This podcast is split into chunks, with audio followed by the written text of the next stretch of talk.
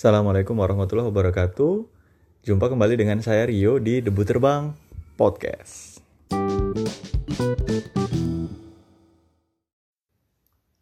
Sewaktu saya berangkat training ke Singapura beberapa minggu lalu, saya ketemu seorang teman. Seorang teman ini kebetulan menyarankan saya untuk membaca sebuah buku. Bukunya ini kalau diterjemahkan secara bebas ke dalam bahasa Indonesia eh, artinya adalah kurang lebih seni bersikap bodoh amat ya. Kayaknya udah ada terjemahannya. Bahasa Inggrisnya The Subtle Art of Not Giving a F F word ya. Nah, di buku itu dijelaskan tentang bagaimana caranya kita mengabaikan hal-hal yang tidak penting. Mengabaikan hal-hal yang tidak penting karena kenyataannya bahwa di dalam hidup ini kita punya waktu yang terbatas dan tidak semua hal patut mendapatkan perhatian kita. Buku ini menarik karena ternyata dilalah kebetulan buku ini sesuai dengan perenungan saya sendiri. Waktu saya uh, hari terakhir training di Singapura waktu itu, saya merenungi kenapa kok saya sering merasakan sebuah kegelisahan dalam diri saya kalau berada di antara berada di antara orang banyak ya. Mungkin mirip-mirip eh, apa ya? Social anxiety. Saya merasa gelisah kalau ada di antara orang banyak. Tapi menariknya adalah eh, kalau dilihat dari luar misalnya di videoin gitu ya tidak terlihat bahwa saya gelisah. Saya bisa kontribusi kepada orang kontribusi di dalam grup misalnya ya mengeluarkan pendapat berbicara di depan publik ya, hal-hal semacam itu dan terlihat sangat lancar nggak ada masalah seperti saya enjoy. Tetapi di dalam hati saya tahu bahwa saya merasa tidak nyaman. Eh, lebih dari sekedar tidak nyaman, merasa seperti saya ini tidak kurang patut lah, kurang patut. Nah ini saya saya merenungi kenapa ya kok ada perasaan seperti itu. Barangkali ada sebuah value, ada nilai-nilai uh, yang tertanam dalam diri saya sejak kecil yang membuat saya merasa eh kok sepertinya saya ini nggak layak nih, sepertinya saya ini kurang apa ya, kurang pas lah untuk berada di lingkungan orang-orang ini. Karena bagi saya mereka adalah orang-orang luar biasa. Kok ya dilalah saya bisa ada dalam uh, golongan orang-orang itu. Nah, gitu. Itu sering sering sekali saya merasakan perasaan seperti itu dan ternyata ketemu jawabannya di dalam buku ini.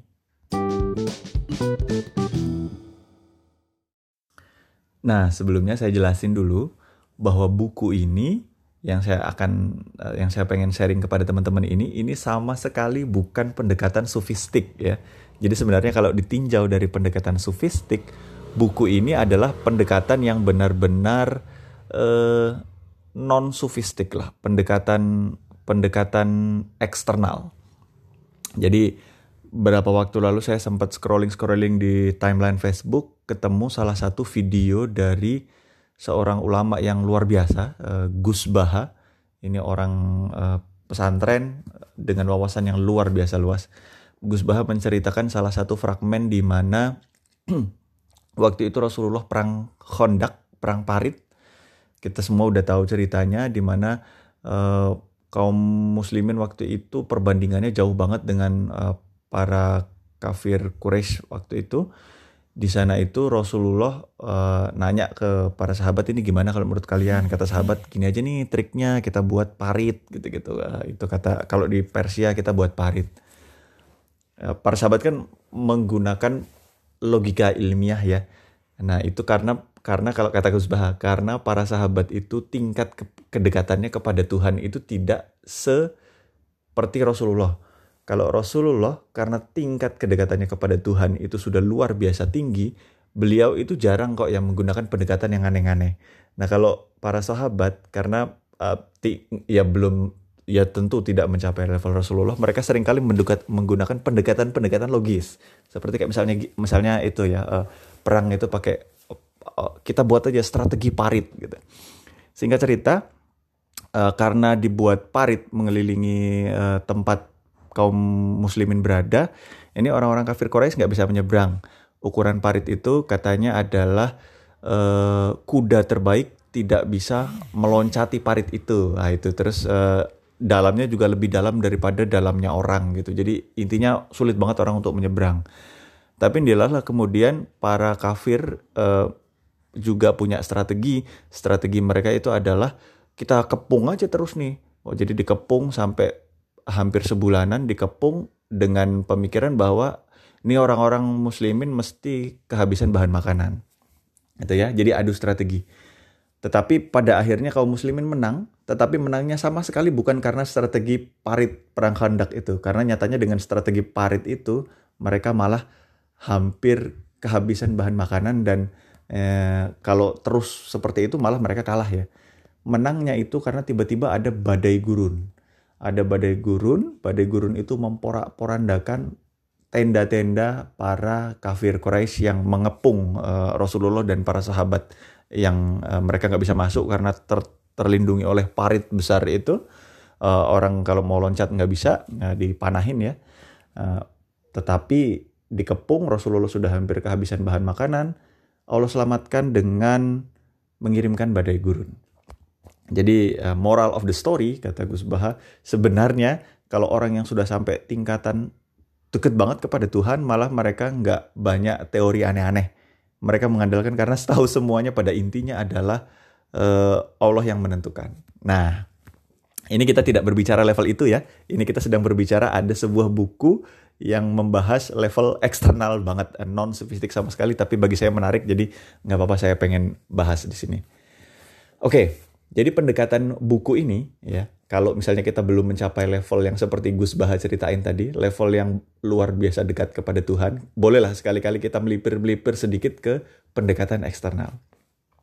Jadi kata buku ini yang pertama kali adalah kita harus mengerti seperti seperti apa tabiat dari penderitaan di dalam hidup.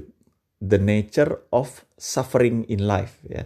Ini yang membahas tentang suffering-suffering seperti ini, ini adalah yang biasanya sering itu adalah kajiannya timur, utamanya kajian Buddhism. Tapi ini dibahas oleh orang barat eh, di bukunya Subtle Art of Not Giving of Not uh, Subtle Art of Not Giving a F. Nanti cari sendiri bukunya. Jadi seperti apa sih nature-nya suffering? Seperti apa sih tabiat dari penderitaan? Nah, katanya begini. Oke, jadi seperti apa sih tabiatnya penderitaan itu? Uh, the nature of suffering, kata Mark Manson, penulis buku ini. Penderitaan itu adalah hal yang tidak terpisahkan dari kehidupan manusia, dia bilang gitu. Jadi dalam hidupmu, kalau kamu memilih untuk hidup misalnya happy terus-terusan, itu impossible karena setiap apa pun pilihanmu, sebenarnya penderitaan itu satu paket dengan pilihan hidupmu apa pun saja. Contoh, contohnya misalnya begini. Orang pengen uh, pengen menikah. Dia pengen menikah karena sepertinya enak nih hidup punya uh, pasangan dan ada teman, ya kan? Itu itu pilihan nih. Orang memilih seperti itu. Tetapi sepaket dengan pilihan pernikahan itu, seseorang harus mengalami mengalami kesulitan untuk satu mungkin dia memutuskan segala sesuatu tidak bisa secepat pas dia jomblo. Karena pada saat dia menikah yang mikir udah dua bukan satu orang ya. Boleh jadi si A dan si B idenya berbeda. Itu sudah satu kesulitan. Kesulitan itu kan eh, problem-problem dalam hidup itu kan suffering ya adalah penderitaan ya. Orang memilih untuk punya anak enak kok punya anak sepertinya gitu ya. Tetapi kemudian saat kita memilih punya anak, kita akan memilih memilih kebahagiaan untuk punya anak sepaket dengan penderitaan berupa e, bangun malam ngurus anak, berupa e, anak pasti rewel, kadang-kadang banyak maunya, kadang susah diatur dan lain sebagainya. Itu mesti satu paket. Jadi apa pun saja di dalam hidup kita ini mesti satu paket e, dengan penderitaan seperti ada ada sebuah ungkapan yang terkenal, siapa yang tidak mau menanggung susahnya belajar, maka orang tersebut siap-siap menanggung perihnya kebodohan. Itu saya lupa yang yang menyebutkan siapa ya. Intinya apa pun saja dalam hidup kita tidak ada yang tidak sepaket dengan penderitaan. Jadi penderitaan itu bagian inherent dalam kehidupan manusia.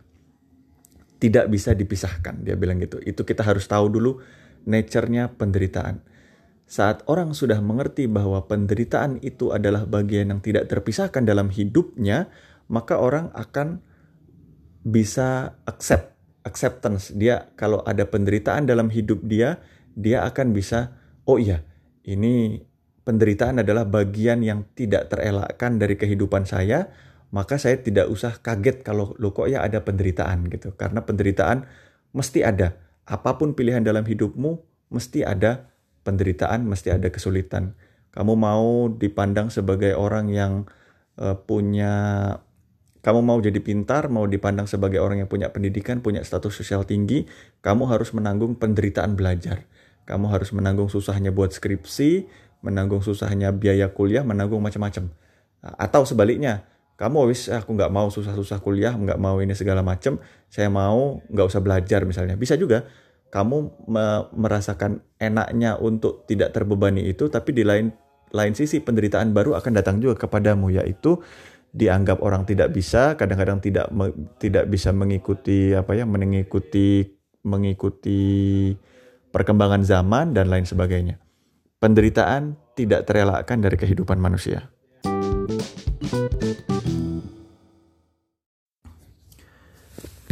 Nah, ide bahwa suffering itu, penderitaan itu adalah hal tidak terelakkan dari kehidupan kita, pernah juga disampaikan oleh seorang ulama sufi yang terkenal yaitu Ibnu Athaillah Sakandari.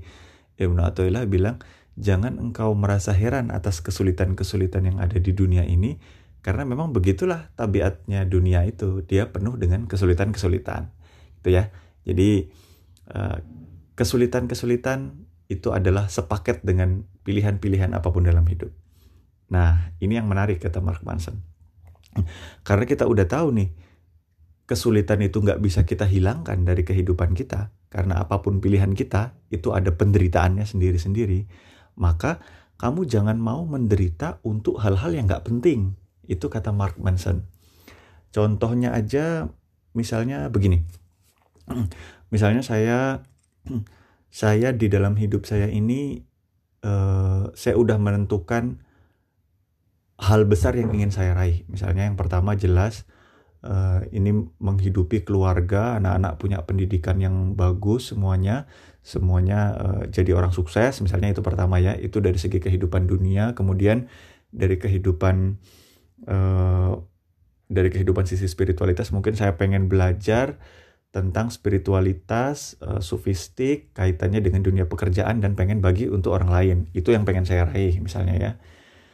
Itu kan mesti sepaket dengan penderitaan penderitaannya dong. Saya harus baca saya harus uh, buat podcast saya harus bekerja untuk menghidupi keluarga saya dan macam-macam ya.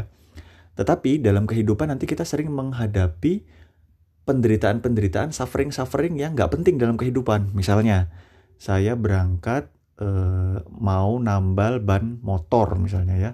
Saya pengen nambal ban motor itu kan salah satu penderitaan nih. Tiba-tiba hari ini saya ban motor saya pecah misalnya. Pas saya nambal ban ban motor pecah ternyata ada eh, tukang tambal ban yang ngelayani saya dengan mukanya manyun mulu. Itu kan bikin bete tuh misalnya. Itu sudah satu satu penderitaan lagi dalam hidup kita kan. Ban motor pecah. Tukang uh, tambal ban manyun-manyun bikin bete misalnya. Terus tiba-tiba hari hujan misalnya. Itu kan semua penderitaan-penderitaan dalam hidup kita. Nah, kuncinya kata Mark Manson, kalau kita udah tahu bahwa penderitaan itu nggak bisa kita hindari dalam hidup kita, maka kita jangan mau dibuat pusing oleh penderitaan-penderitaan yang nggak terkait dengan cita-cita hidup kita. Nah, itu dia bilang gitu. Misalnya gini, mau tukang tambal ban itu manyun atau enggak kepada saya, mau ban motor saya pecah sebenarnya itu tidak terlalu related dengan ide besar dalam kehidupan saya bahwa saya pengen membiayai seluruh anak-anak saya kuliah, saya pengen belajar spiritualitas yang berkaitan dengan pekerjaan dan pengen membagikannya. Itu nggak ada related sama sekali.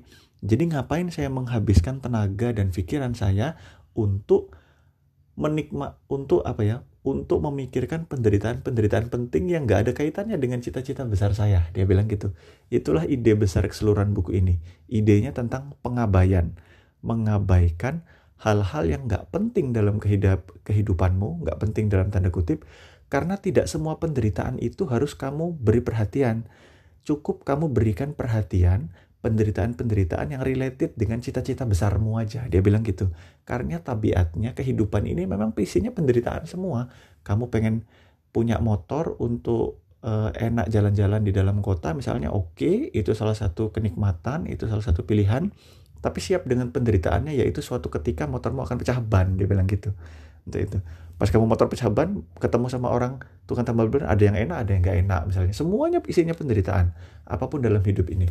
Nah, kalau hal itu nggak terlalu related dengan cita-cita besar dalam kehidupanmu, ngapain kamu beri perhatian? Dia bilang gitu. Karena manusia tidak bisa memperhatikan segala hal.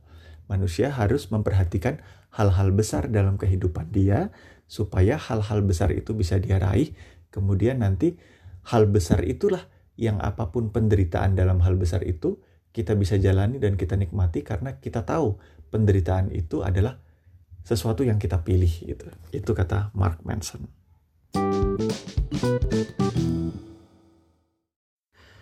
Jadi kalau kita mengikuti idenya Mark Manson ini, yang lebih penting bukan lari dari penderitaan dalam hidup, karena nggak bisa. Dia bilang menurut dia apa pun ada penderitaannya sendiri. Tapi yang lebih penting adalah menentukan cita-cita besarmu dalam hidup. Cita-cita besar dalam hidup ini dia sebut dengan value.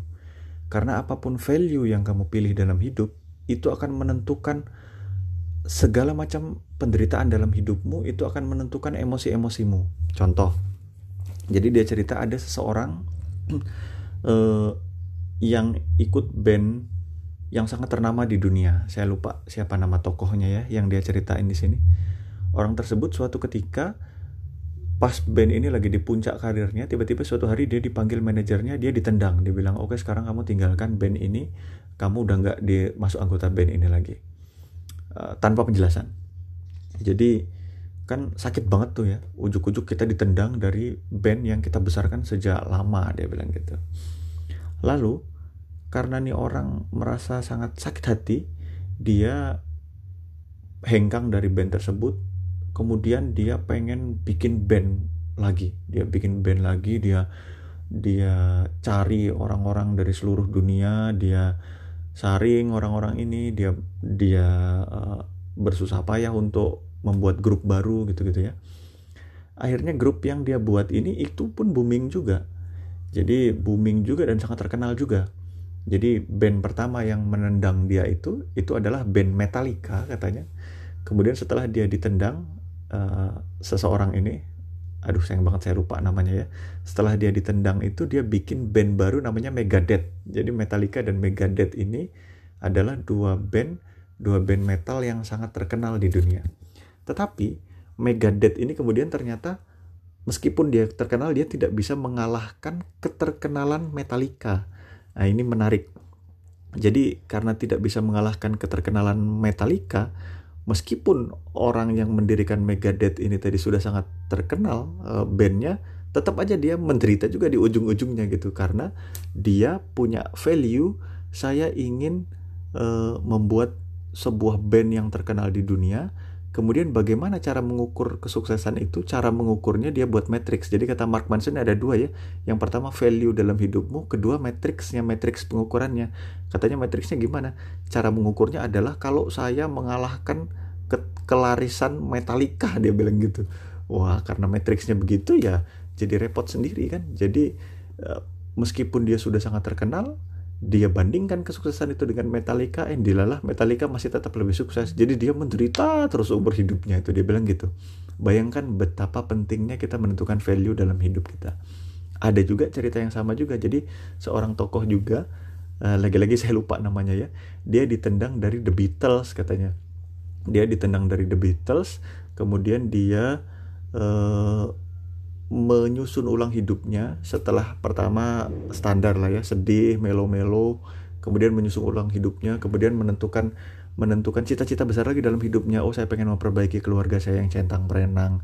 Saya pengen kembali concern kepada keluarga, kepada anak-anak dan segala macamnya. Ini orang juga tetap masih terkenal juga, masih terkenal, dipandang, dipanggil ke show talk show ke mana-mana. Tetapi value orang ini berbeda. Dia dia value-nya adalah saya pengen uh, memperbaiki keluarga saya, saya pengen kembali concern kepada anak-anak dan uh, kehidupan mereka.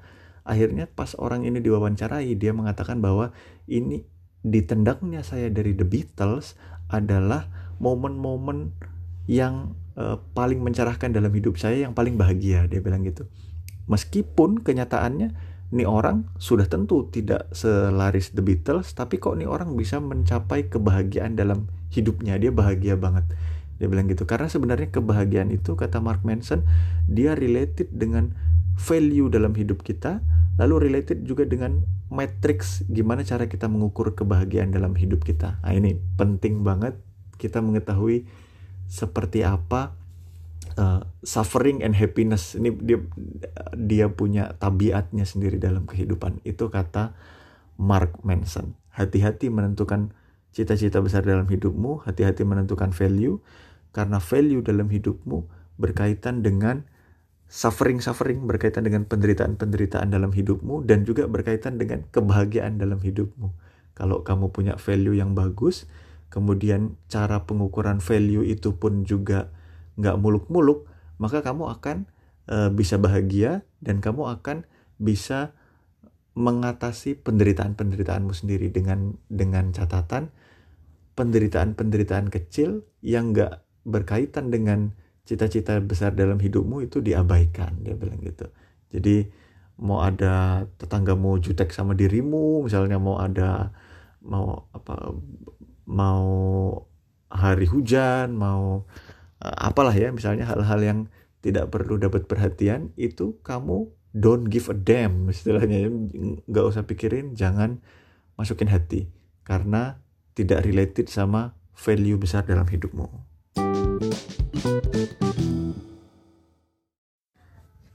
Jadi setelah mendengarkan paparan Mark Manson itu, yang paling penting itu bukan penderitaannya, melainkan yang paling penting itu value-nya, cita-cita besar yang ingin kita raih. Nah, cita-cita besar value seperti apa sih yang bagus? Kata Mark Manson, yang pertama value yang bagus itu dia berlandaskan kepada realita, dia konstruk socially konstruktif, uh, berguna lah ya bagi masyarakat lah so, secara sosial. Terus uh, satu lagi itu hmm, aduh saya lupa satu lagi ya. Uh, kurang lebih itu dua dua poin itu yang paling penting tuh jadi nih contoh aja nih. Misalnya seseorang itu dia suka bercocok tanam. Oke okay, suka bercocok tanam. Saya akan menghabiskan eh, keseluruhan hidup saya dengan bercocok tanam misalnya. Oke. okay, nggak apa-apa itu kan berlandaskan realita nih. Lalu tidak hanya bercocok tanam untuk makan sendiri ya mesti orang tuh kalau cocok tanam terus makan sendiri gitu hidupnya kan dia boring tuh. Ujung-ujungnya orang kan pengen ini gimana supaya bermanfaat bagi orang lain itu kan. Itu jadi poin kedua nih socially konstruktif dia bilang gitu. Nah ini. Jadi saya suka bercocok tanam, saya cocok tanam, terus setelah saya cocok tanam saya pengen bagikan kepada masyarakat di sekitar sini. Misalnya itu itu salah satu contoh value yang bagus ya. Lalu bagaimana mengukurnya bahwa kamu sudah menjalankan value-mu itu? Nah, cara pengukuran juga penting. Kalau cara pengukurannya itu adalah gini, saya pengen jadi uh, pebisnis, eh bukan pebisnis, saya pengen jadi pekebun yang paling terkenal seluruh dunia. Itu, itu berarti kamu punya value yang bagus, tapi cara pengukurannya, matrix yang kamu terapkan tidak masuk akal. Karena ya gimana kamu pengen jadi paling hebat seluruh dunia mesti ada orang yang lebih hebat daripadamu dong. Nanti kalau kamu tetapkan value-mu seperti itu maka kamu akan menderita sendiri. Menderitanya karena karena kamu tetapkan matriksmu terlalu tinggi. Jadi meskipun kamu sudah terkenal se Indonesia tapi karena kamu belum terkenal seluruh dunia kamu tetap sedih kamu tetap menderita gitu. Kamu tetap suffer. Karena suffer itu terkait dengan apa cita-cita kita. Bagaimana kita mengukur kesuksesan dari cita-cita kita. Itu loh. Itu suffering itu cuman implikasi dari value dan matrix itu kata Mark Manson. Tapi beda case-nya dengan misalnya orang nih saya suka bercocok tanam. Pokoknya saya pengen menghabiskan kehidupan saya dengan bercocok tanam lalu saya pengen bagikan dengan masyarakat gitu ya. Terus bagaimana kamu mengukur bahwa kamu udah sukses apa belum?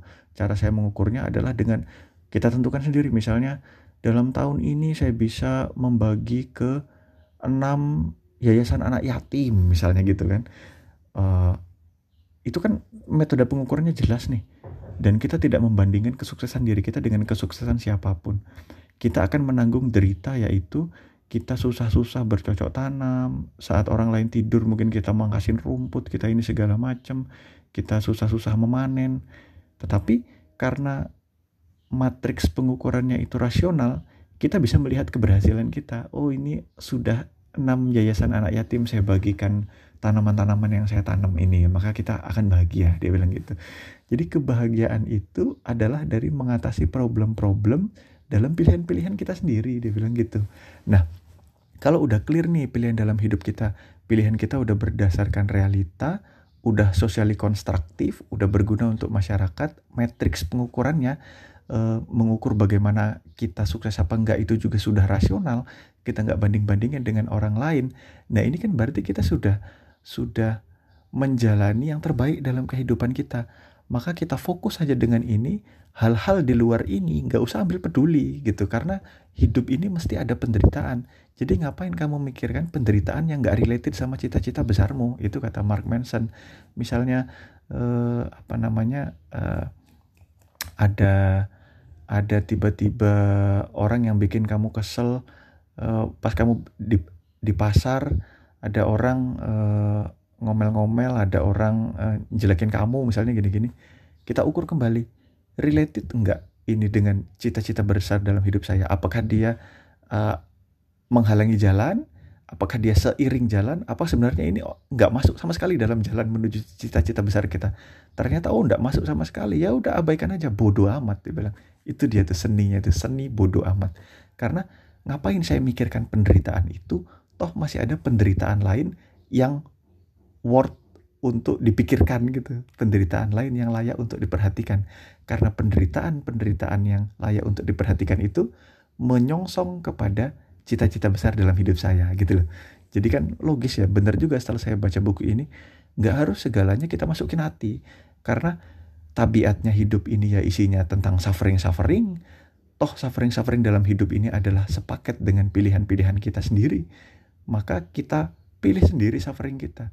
Hal-hal yang gak related sama cita-cita besar kita abaikan aja bodoh amat gitu kan. Nah kemudian eh, seperti apa kita tahu bahwa cita-cita besar dalam hidup kita itu bagus kalau dia berlandaskan realita kalau dia itu eh, apa namanya berlandaskan realita dia sosiali konstruktif dan satu lagi dia itu oh terkontrol ya terkontrol dia bilang gitu. Jadi ada matriks pengukurannya gitu. Nah itulah menurut Mark Manson ya seni untuk bodoh amat seni untuk memikirkan hal-hal yang penting aja dalam kehidupan kita. Karena banyak hal yang nggak penting banyak suffering suffering banyak penderitaan yang tidak perlu kamu uh, pusingin dalam hidup ini. Itu kata Mark Manson.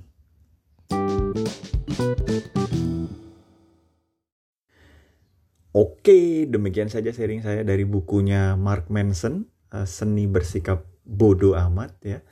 Uh, ini adalah cara yang tidak terlalu sofistik uh, untuk memahami tabiat dari penderitaan dan kesulitan-kesulitan dalam hidup, tapi tidak apa-apa, menarik juga. Jadi kita sharing-sharing aja. Kalau cara yang lebih sofistik itu adalah dengan memahami bahwa apa pun saja yang sudah terjadi ini adalah takdir dan mesti baik. Nah, ini cara yang lebih spiritual ya. Cuma nanti lain kali kapan-kapan kita bahas. Sekarang kita bahas yang agak sedikit eksternal, yaitu seni uh, memilih value dalam hidup dan mengabaikan hal-hal yang gak penting yang tidak selaras dengan value kita. Terima kasih sudah mendengarin. Itu saja uh, podcast kali ini. Sampai jumpa di podcast berikutnya. Wassalamualaikum warahmatullahi wabarakatuh.